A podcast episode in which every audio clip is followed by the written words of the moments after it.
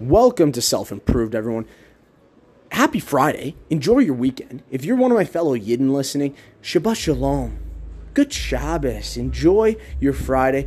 And today we're going to just finish up the last little bit of the science of well being. It takes two minutes, and then we're moving on to this other course that I didn't finish. Kind of cool on morals, but I'm telling you, you've got to stick around or skip to the TikTok portion. I know TikTok brings me so much wisdom and chokmah. Please skip to the TikTok part because I'm telling you, mind blowing concepts. Like, I really enjoyed talking about the TikTok stuff. Go to that. Anyways, enjoy. This is self improved. Take care. On a side note, I'm talking to Scott people. On a side note, do you ever, he's popping his belly out right now. Do you ever get like little triggered trauma responses from like old behaviors from when you were out of shape and younger? Like food? Literally food, yes. Like eating like shit and just overindulging and having no control over my appetite. Tell people the cake story.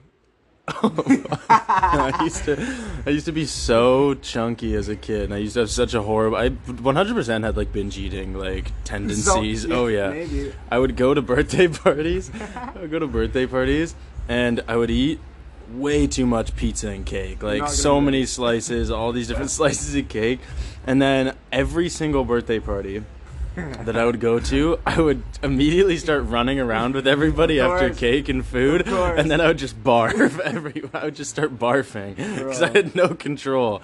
And then uh, it actually became an issue where like my friends' parents would call my parents and be No. like before the birthday party and would be like, "Could you could could um could Scott just like maybe control control himself this time, just so that he doesn't throw up again?" Like it was a. It was You, they knew you as a kid threw up because you'd run around after eating too much cake.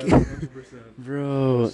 But like you don't yeah, I guess it was so long ago, like you being in high school and different different Scott, you, you you don't there aren't any instances that come up and you're like and you all of a sudden fucking like freak out or get no. wor- no, like you're kinda over that. Like It's not like it's not like triggering or anything. he, he's saying it's not trigger there aren't any deep triggers that get him having anxiety attacks over food and stuff. No, Yeah. it's just like I think about. How He fat he I was. he Like, thinks about he says he thinks about how fat he was.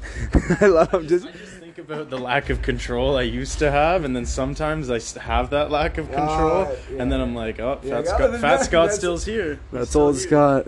It's it's a shame that like you even say the words fat Scott. That like that's how you identified yourself. It doesn't bother It- me. Like it- some, like somebody more sensitive, like that would bother them, and they like. Someone would be like, "Oh, that's negative self-talk." Like I have a healthy relationship, but it's it's a humor thing. It like, is it's a- humorous. It's not a. It's not a like. I used to be fat and You're not- shitty, and- and, and it's you- not. A, there's no negative connotation to to I can sense it, man. Yeah. Like, and it sounds like, yeah, you're over the. Like, did you ever? Did you ever beat yourself up over it? A little bit, yeah, but I, even You're then I in a healthy wasn't like. now. Yeah, I'm Like your headspace is. Definitely, yeah. But like when I was a kid, yeah, I used to be insecure about it. But even then, I wasn't as insecure as like some kids were about I being see. overweight. It was my biggest insecurity. But I know kids that were like crippled by it. Like they Mm. were like so insecure, didn't couldn't make friends. Like that was all they thought about was like their body image. Whereas like I did struggle with that, but it wasn't to the extent that a lot of kids do. It didn't Yeah. it didn't plague me the way the way you would expect it to, I guess. But it did bother me. That was my biggest insecurity. It's something I had to work through. But it's not it wasn't like awful growing up, I guess. Like You, yeah, yeah, and, and I guess those are the people that might still be affected by shit. For sure. Um, well, my dad, like my dad, actually taught me to have like a healthy relationship with that and be able to like joke about it. Like my Ah, dad taught me how. My dad, because my dad would like make fun of me in a healthy way, and like like, and I would, yeah, we would Okay, tease each other and joke around, and that gave me some thick skin. And like some people might think that's bad parenting, but I think it was fantastic parenting because if you can't laugh at yourself, then you're gonna have a really shitty life. Like That's so if you true, if you man. can't admit that So if you can't like point out your own like traits that are like and make fun of yourself and have friends around you that make fun of you and poke fun at you then you're gonna take yourself too seriously. And you that you need that shit to humble yourself. And it, you laughing at yourself is like the most humbling thing and it just keeps you keeps you in check. And uh, my dad taught me that at a young age. So then i learned to be able to like find humor in that and be able to like joke about it and that's why i joke about it and, and I've been able to sense that wholeheartedly over the last few years. I've known Scott. Like, it's that you have really good control over your past. Like, there's no, I had never sensed any pain from that part of your life. As much as we've actually addressed it a lot, if you think Yeah. about it, we've talked about it a lot. But there you go, people. There's the cake story. All right, we're going to be finishing up the Science of Well-Being course, week six and seven, so fast because there was barely anything in there. So, week six, there were no rewirements. Um, and really, they talk about something called whooping. And that, oh my God. Oh, I hope y'all heard that. If, if you didn't, you don't know what I'm laughing about. Wow. I don't know what Scott's been eating, but anyways. Anyways, whooping. Oh God, that that fits. It. He said he was whooping out of his butt. All right, you got to contrast your thoughts and fantasies. What does that mean? So if you have a good fantasy, a positive thought, I want to win the championship. You have to think about what obstacles will stop you from winning the championship. That way you can plan for it. So the acronym actually stands for Wish Outcome Obstacle Plan. Wish for something, think of that outcome, think of the obstacle, plan for it.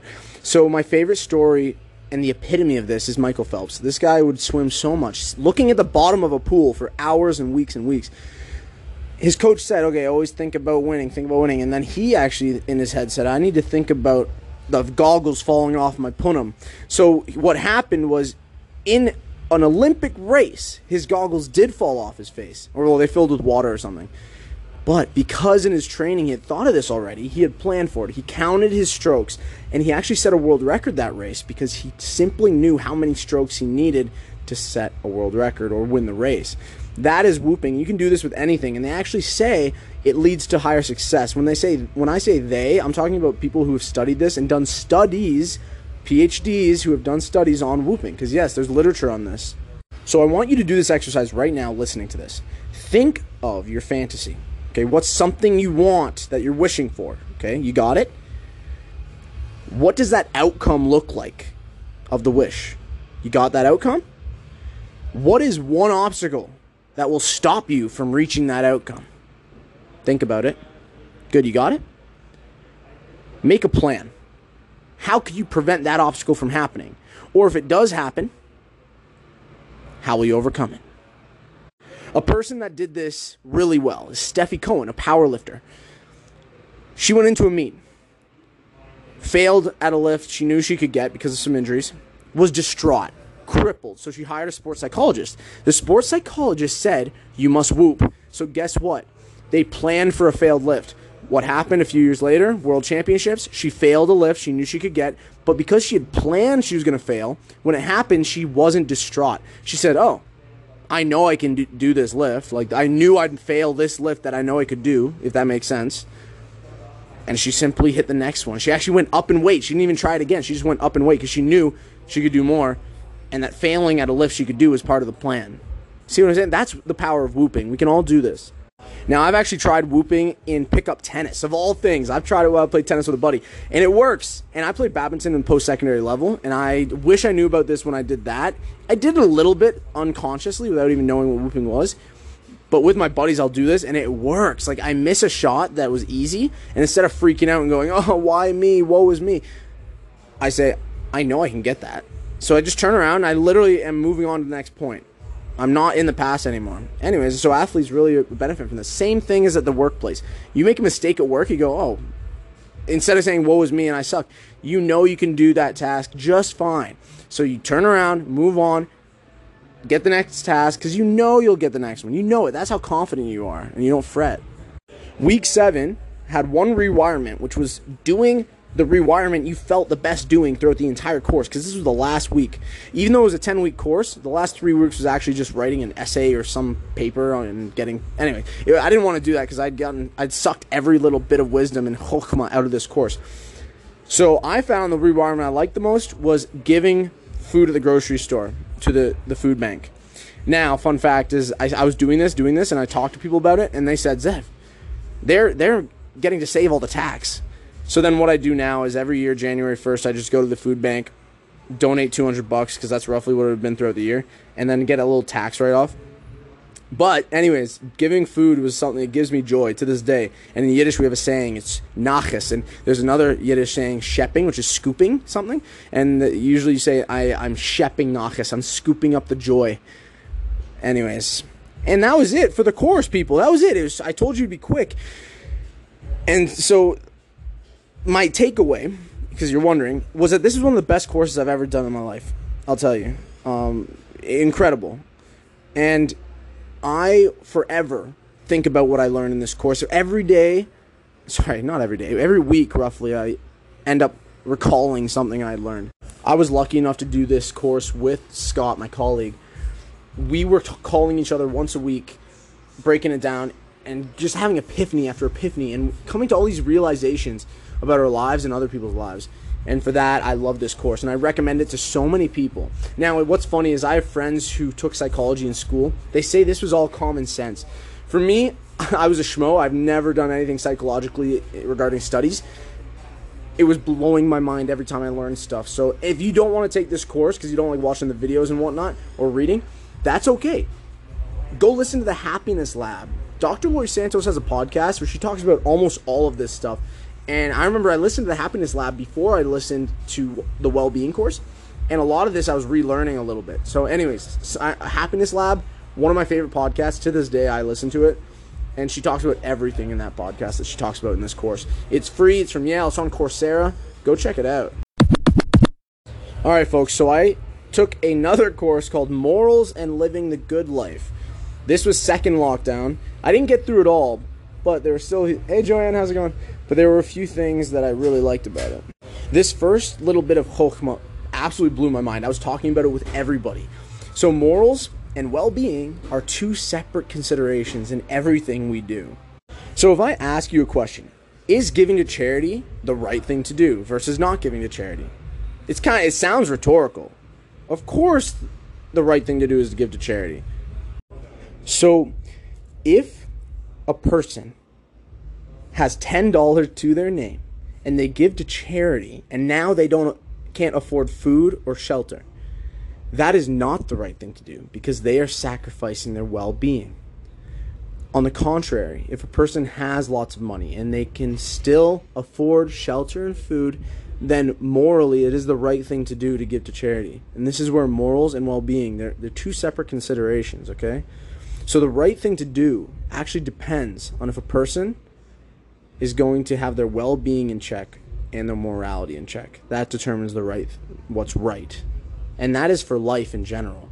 What is being affected? Your morals or well-being, okay? In every circumstance. That's what I really found cool about this part of the, of that course. Sometimes you have to consider morality before well-being, and sometimes you have to consider well-being before your morality. Some people are hedonists. They believe in just seeking pleasure. i actually argue some people are subconsciously hedonistic. They don't realize that all they do is seek pleasure. So, but they don't identify as a hedonist.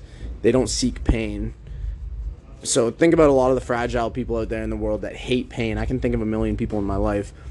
And anyways, but they don't identify as hedonists, but really they are. So there's a MIT baby situate uh, baby predicament, and this proves hedonism wrong.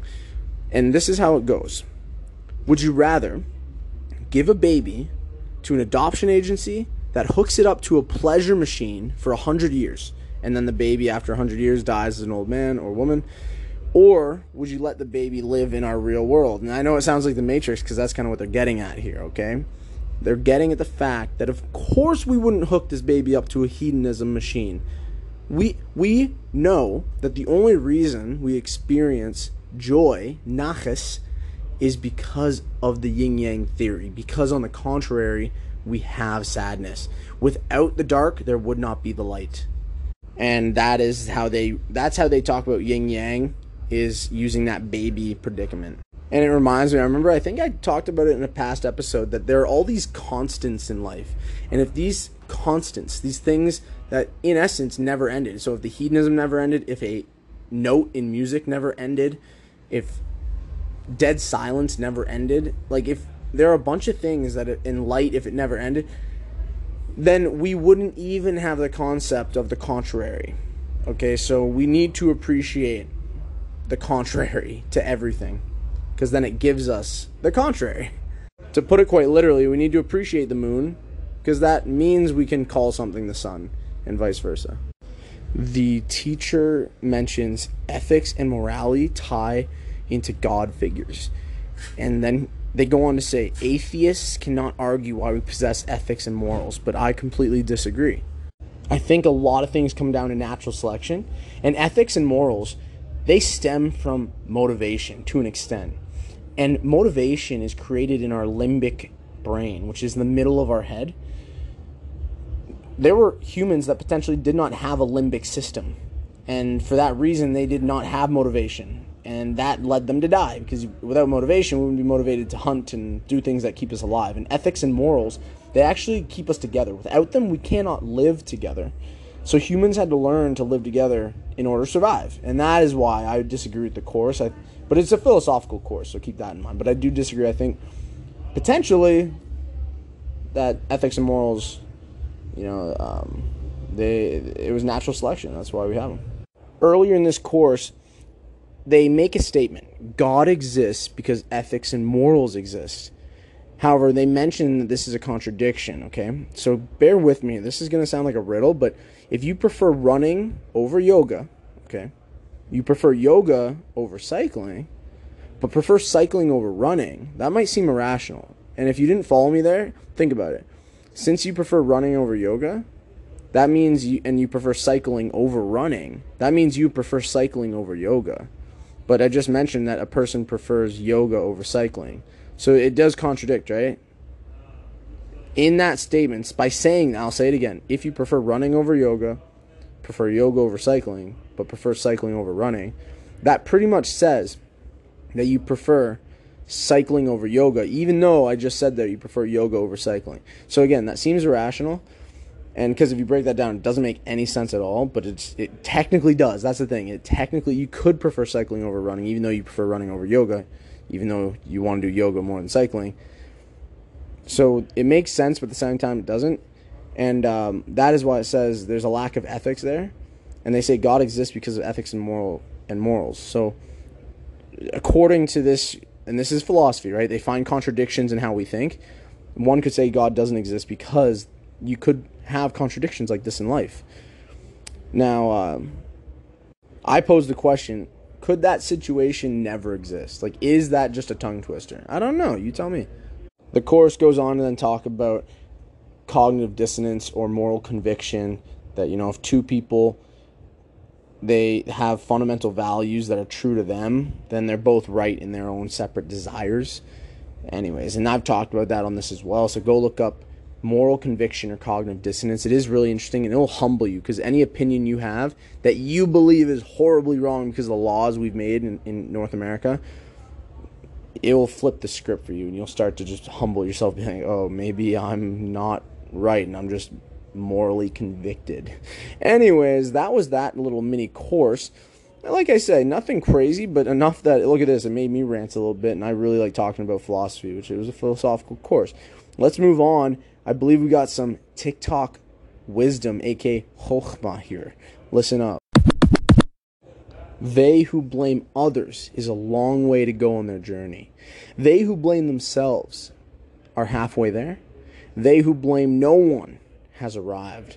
I absolutely love this. I remember when I first read this and it was breaking my paradigm because we take everything personal and we we love to blame as well right away this reminded me of my sister this reminded me of some trauma in the family and how forever we used to blame and criticize and say the trauma was because of this and that and once you realize everyone's projecting you come to a point where you blame nobody it was not your fault it was not their fault it was nobody's fault I remember reading that and wanting to cry. I was listening to a beautiful song in the car as well, and I, I actually did start to cry, and I started to think of this. Because when you think of your own bullshit in your life, think of this. All right? Don't blame. It's nobody's fault. Especially breaks my heart when people blame themselves. It's nobody's fault. Jay Shetty in Think Like a Monk says inexperience is not a fault nor malice. It's not your fault. Don't blame anybody. We are all projecting. I know it's a philosophical theory, but I really believe it. We are all projecting our past baggage. Once you accept the polar opposite to what it is you want, you are then free. You have created space to achieve it. For example, if you fear of being broke, you have to say, okay, I could be. That's an option. But don't let the fear relay across your subconscious, paralyzing you, stopping you from seeing opportunities. So think about that. Think about the fear will literally blind you. It is going across your face, and you are blind to opportunities that would stop you from being broke because all you can think about is not being broke. Fill in the word broke with anything you want. Okay? You could be the worst athlete. You could die. Accept that these are options. It could happen, and no longer are they fears. You have to because you're accepting that they could happen, and then you see opportunity. The reason you aren't doing exactly what you want in this moment is because the past part of you still doesn't trust the believing part of you. Tell young children, you should be proud of yourself versus I'm proud of you. They'll develop intrinsic motivation that way. They'll learn to be proud of themselves. Or try, you must be proud of yourself. Or, boy, you must be really proud of yourself for what you just did there, instead of I am proud of you. They'll never look for extrinsic reward once they have that ingrained intrinsic motivator. The 80 year rotation. So, this is when a weak generation causes surus, that's Yiddish for a disaster, and that will breed a strong generation. That strong generation will breed a comfortable generation, and the comfortable generation will breed a weak generation. And we're back to where we started. The weak generation causes surus, and this man predicted that a strong generation is coming out of this decade. The the Gen Zers, aka the the Zoomers, so even the kids who are just being born, are going to be the strong ones. Okay, that's the theory, just because of all the fakakta going on in the world right now. I'm going to make a bold prediction that helicopter parenting is slowly extinguishing, or being extinguished, I should say, de- um, diminishing, decreasing. Our thoughts and feelings about ourselves are tied completely to our results and experiences in life. In a book, As a Man Thinketh, the author mentions that life is but a looking glass, reflecting all beliefs back on ourselves. In Psychocybernetics, which I'm reading and I'll do a book summary of, Maxwell Maltz states we're a goal seeking mechanism. We go about life seeking to fulfill our beliefs and biases about ourselves, confirmation bias. Our self image, aka our beliefs, creates ceilings that we cannot bust through. You will never bust through these ceilings. You decide how high that ceiling is, however. Every CEO at one point believed they could be a CEO. That's where their ceiling was. An astronaut at some point believed they could be an astronaut. That was their ceiling. Janitors don't believe they could be an astronaut. They're not an astronaut. They created a ceiling for themselves. I personally do not believe I could be president of the United States. I've created that ceiling. I will never break through that ceiling. However, ceilings do change. They move all the time throughout your life. What up, Scott? Scott is just running around the place. Oh my god, I thought he was gonna fart again. Check locker for your water. Folks, he's losing his water, and he now he's he's raising his eyebrows at me. Oh my gosh. Anyways, so that's on self-image, and I I will never forget that that everyone has a ceiling you will never break through it, but you can move it. And that's the thing. There's no one on this earth that doesn't have a ceiling in their beliefs. Nobody doesn't have a ceiling, but your ceiling can fluctuate. I can't say it enough. Sorry for repeating myself. Side note, I had seen a video saying that people who do repeat themselves to explain something apparently are more likely to have grown up in a household where they didn't get to speak a lot, weren't understood, and I actually just so happened to grow up in a house of six people uh, nine when my mother was remarried and had and there were t- two other stepchildren in the house. So there was barely any time to talk. And even to this day, I'm a grown adult, but when I go to family gatherings, like you have to interrupt or you have to find the perfect break to speak. And maybe that is why I repeat myself all the time. I don't know. I must not be used to people listening to me or understanding. So, because emotionally immature people have little awareness of feelings, and very minimal vocabulary for their emotional experiences. They usually act out their emotions instead of talking them out. They get people to feel exactly what they are feeling. This is called emotional contagion. It's what babies do actually communicate their feelings until somebody fixes the issue. So think about it a baby cries, they make loud noises until someone fixes what's going on. This is exactly how emotionally immature adults communicate their feelings. I call them adult babies. So think about it. When parents are super distressed, they will make loud noises, typically yelling, that will upset their children and everyone around them, typically with the result that others are willing to do anything to make them feel better, just like we do with a baby, just because we want the crying to stop. When I say crying, I'm talking about metaphorical crying.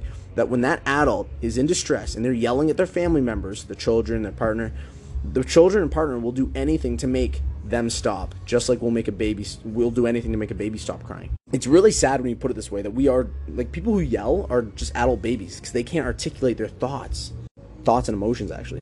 Doesn't that sound like a baby? Learn to communicate people and you won't feel the need to yell. Now i was i was talking to someone they go zev are you ever to yell then? Like and of course if i see a kid about to walk across the street and a car's coming i'm going to yell because that is out of fear but when it comes to my emotions, I know how to articulate how I'm feeling. And what's sad is in my life, I've noticed that some people, they want me to yell because it will give them an excuse to misbehave or cry out. I don't know. And, and that's a, a hot take. But I have upset people for not yelling and being super chill. And I came to a conclusion today where potentially it's a lack of sincerity. So I was thinking about this. Uh, my brother, for example, gets really mad when I do not yell with him. He'll start raising his voice, and I choose not to. And I think he senses that I want to yell because in the past I've done it when we were younger. And he knows there's a lack of sincerity. Because to be sincere, you have to speak and use body language that correlates with your heart and mind. That is what sincerity is, people and that alone people forget this. To be that's why we say oh they're so sincere. That seemed genuine. Yeah because their body language and speech match their heart and mind. Now my heart and mind often does want to yell and tell people things but my body language and speech doesn't match up. That is why i think it pisses some people off. They go they can sense the lack of sincerity but i'm willing to sacrifice sincerity if it means not hurting someone emotionally right? Because it will hurt someone emotionally to yell when you could just tell them how you feel. Plus Side note, if you're yelling, please look inwards. You're scared about something, you're insecure about something, and it doesn't have to be poetic or romantic. You could be insecure or scared about a messy room, about your children misbehaving, that you just are scared of misbehaving children because you were taught that was a bad thing by someone else in your past. Remember, we project everything we were taught in the past. We're just applying our knowledge. And someone taught us that a messy room is bad and that misbehaving kids is bad. And that's a fear. And so then the fear gets substituted as anger. And anger, often, when can't be articulated, is substituted for adult babies yelling, making everyone want to stop the yelling. Like it's a. Anyways, now I hope I painted the picture for you. Because of how fast paced social media is nowadays, everything else feels so slow. We have constant instant gratification. That slowness makes us really impatient. Because things like the news and shopping happens way too quickly, things like relationships and careers happen too slow for us. Many people feel lost, and sticking to long term goals has become much more difficult. Uh, for this reason, patience has become quite a virtue. Think about that. So, we must ask ourselves what's more important, patience or instant gratification? When a person says, after all I've done for you, dot, dot, dot, they're actually revealing that what they had done for you wasn't for you at all, but for their own need to control you. Their generosity was actually just a hidden contract with terms of compliance. Breach that contract and you become the problem. Isn't that a shame? That alone is a litmus test for the people you want to keep in your life, let me tell you. Society has changed so much thanks to smartphones. Now, I know what you're saying. That's obvious. I knew that. I'm not a yutz. But, specifically speaking, it's created an online experience we receive thanks to algorithms. So, this is why folks feel comfortable with their phone versus the real world where folks question and question and they think differently. The algorithms, they project, uh, they um, protect the contrary. Okay? Like, I want that to sink in people it's actually quite sad that we feel more comfortable online these days because no one's disagreeing with us. God forbid we got our perspective questioned. We are so fragile. We our egos are getting so filled up because of the algorithms that we are defenseless. You need to start to realize that nothing is yours. Your thoughts are being borrowed, and for this reason, you for that reason, sorry, You've thought of the contrary. You've thought of the opposite view. And so when someone talks about the opposite view to yours, you're not rattled. You're not going to crumble and get defensive and lash out. You're going to listen. But for those that don't understand that their views could be wrong, they prefer not to feel that pain of someone saying they're wrong. And that, that comes back to them fixing the insecurity of their knowledge. You know what I mean? A person that doesn't like being confronted is an insecure person. And I would argue social media is creating a lot of insecure, fragile people that do not like to be confronted on views co- contrary to theirs. Someday when you die, there will be someone who thinks about you for the last time. And then you will cease to exist forever. Listen to this the nine to five, the American dream, the good life. It's a perfectly designed trap, according to this person. They give you just enough to keep you hooked. The 80,000 a year, just enough to buy that house, a $1,000 raise every year, just enough not to quit and chase your dreams. They give you the promotion to boost the ego just enough that you're going to stay. 401k additions, just enough to keep you satisfied for when you're done. Before you know it, you're 35 years old and too far gone. You got the mortgage, expensive cars, three kids, working 50 hours and no freedom. The kids are going to go to camp, play sports, vacations. This does not sound like a dream. This sounds like a nightmare. There's a story. It's of a kindergartner on graduation day before they leave to grade one. One of his friends dressed up as a police officer, the other a doctor, and another a basketball player. One of the children asked the teacher if he could dress up as all three. And the teacher replied, No, you have to choose one path in life. This is wrong. More people need to realize you can do many things. My aunt just got accepted into law school last year. She's 67.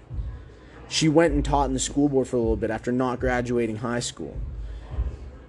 And then she finished high school later on, went and taught in the school board then became a paralegal, then went and applied for law school. Isn't going to do it, but just wanted to see if she could make it. Like that's one anecdotal story of of being able to do whatever you want later in life.